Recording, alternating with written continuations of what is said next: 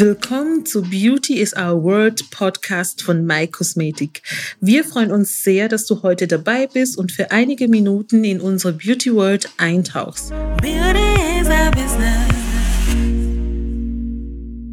Zu dem heutigen Thema sprechen wir über Brazilian Waxing, das oh. erste Mal.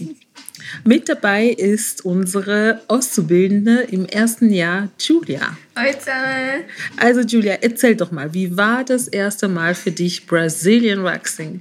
Uh, also als ich den Termin gesehen habe, bin ich geschockt gewesen, weil das nicht erwartet, dass das schon, schon, äh, schon schnell geht.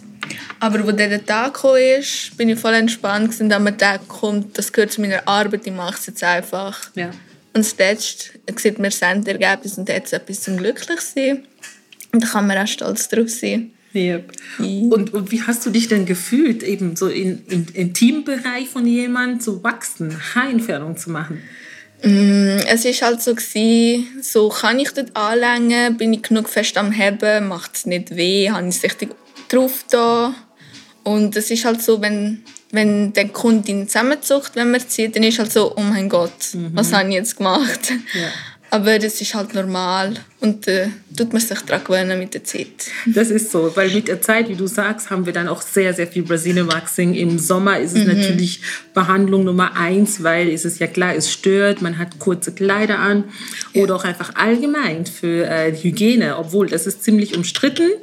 Ja. Aber wir machen das, weil die Nachfrage ist da und wir machen das auch sehr gerne, auch wenn mhm. man das nicht vorstellen, sich das nicht vorstellen kann. Ich mag mich erinnern, meine erste Brazilian Waxing, das war auch so ein wahnsinniges Erlebnis für mich. Ich werde das definitiv nicht vergessen.